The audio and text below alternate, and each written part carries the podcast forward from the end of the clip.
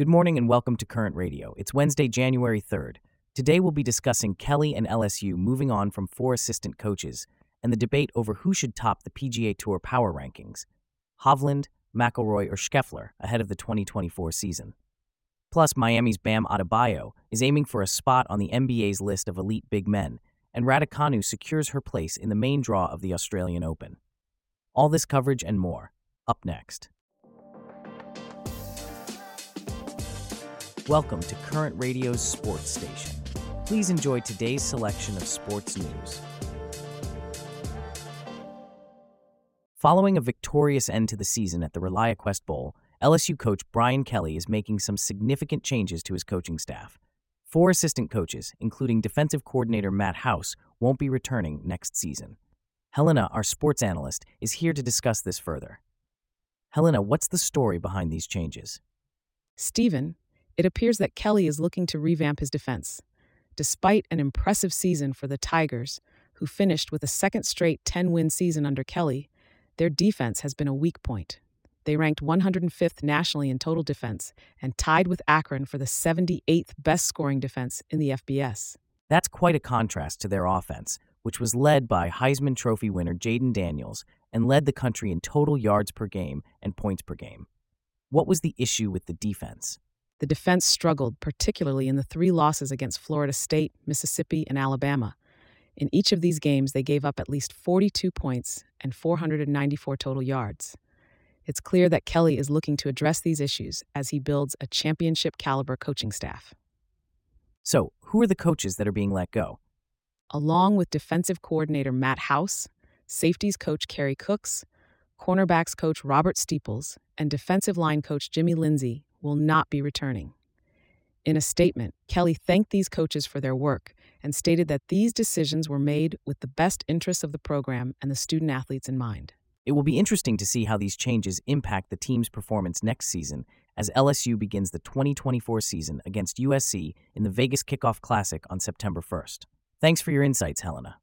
Shifting from football to golf, the 2024 PGA Tour season is set to kick off this Thursday at the Sentry in Kapalua, Hawaii, after a seven week hiatus.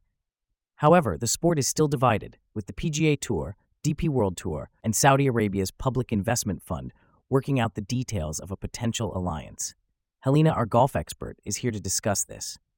Helena, what's the current state of affairs in professional golf? Stephen, the division in men's professional golf is hard to ignore. Jon Rahm, the defending champion, won't be in Hawaii to defend his title. He's the latest star to jump to the LIV Golf League, signing a multi year contract reportedly worth more than $300 million. This has certainly added to the tension. That's a significant development. Let's talk about the players who are participating. Who are the top contenders as we head into the first tournament of the 2024 season? Well, Viktor Hovland is currently leading the PGA Tour Power Rankings. He's a three time winner in 2023 and the reigning FedEx Cup champion.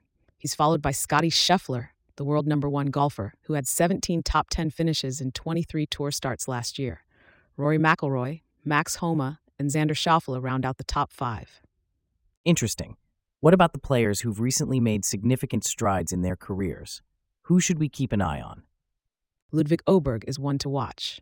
A year ago, he was preparing for his final college season at Texas Tech. Now he has two worldwide victories under his belt. Another player to watch is Wyndham Clark, who captured his first major championship at the U.S. Open last year. Then there's Brian Harman, who won his first major championship by capturing the Open by six shots. And what about the veterans? How are they faring? Lucas Glover, at 44, won the Wyndham Championship and FedEx St. Jude Championship in consecutive weeks in August. He's only the third player in his 40s to win in consecutive weeks on tour in the past 25 years. Then there's Jason Day, who ended a 5-year winless drought with his 13th PGA Tour victory at the AT&T Byron Nelson. It seems like we have an exciting season ahead in golf.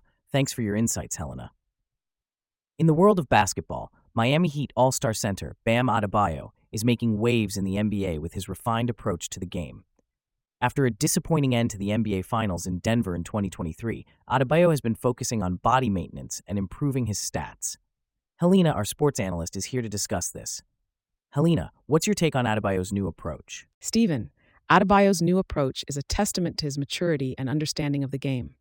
He's realized that reaching the finals isn't just about talent, but also about who makes the least mistakes and who's less injured.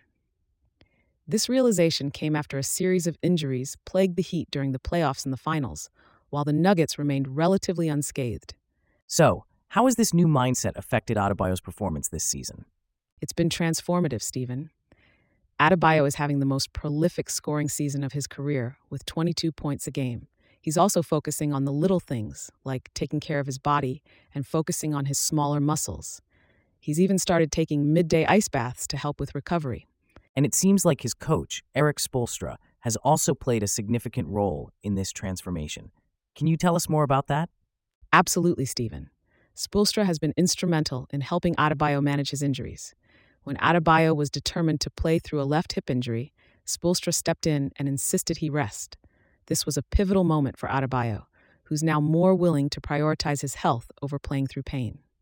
So, what's next for Adebayo? What are his goals moving forward? Adebayo has his sights set on making the All NBA list. He's pushing himself to improve his stats, working on consistency, and focusing on body maintenance. He's also aiming for a Supermax contract extension of up to $245 million next summer. But it's not just about the money for him. He's chasing the respect of his peers and the recognition of being one of the best in the game. It's clear that Adebayo's new approach is paying off, and it will be interesting to see how this impacts the Heat's performance in the upcoming games. Thanks for your insights, Helena. In tennis news, Emma Raducanu, the British tennis sensation who burst onto the scene with her US Open triumph in 2021, has been granted a place in the main draw at this year's Australian Open. This comes after the United States' Lauren Davis had to pull out due to injury. Helena, our sports analyst, is here to give us more insight. Helena, what does this mean for Raducanu? Stephen, this is a significant opportunity for Raducanu. She's had a challenging 2023, with injuries causing her WTA ranking to drop to 308. This prevented her from receiving an automatic spot in this year's first Grand Slam. However, her protected ranking of 103, which is a rank prior to an injury layoff of at least six months, has allowed her to replace Davis in the main draw. So, Raducanu has had her share of injuries. Can you tell us more about her journey back to the court? Absolutely, Stephen. The 21 year old underwent surgeries on both of her hands and her ankle last year. She marked her return to the circuit after an eight month absence with a hard fought win over Elena Gabriela Rus at the Auckland Classic. She's set to face second seed Elina Svitolina on Thursday. Raducanu made history in 2021 as the first player to win a major title after coming through the qualifying rounds. How does this factor into her current situation? That's correct, Stephen. Raducanu's U.S. Open triumph was a game changer. She hit a career high ranking of number 10 in 2022. Despite the setback of her injuries, she's shown she has the ability to compete at the highest level. Her entry into the main draw of the Australian Open could be the platform she needs to regain her form. It's certainly going to be interesting to see how Raducanu performs in the Australian Open, which begins on January 14th. Thanks for your insights, Helena. And with that, we conclude our stories for today on Current Radio. Looking forward to sharing more updates with you tomorrow.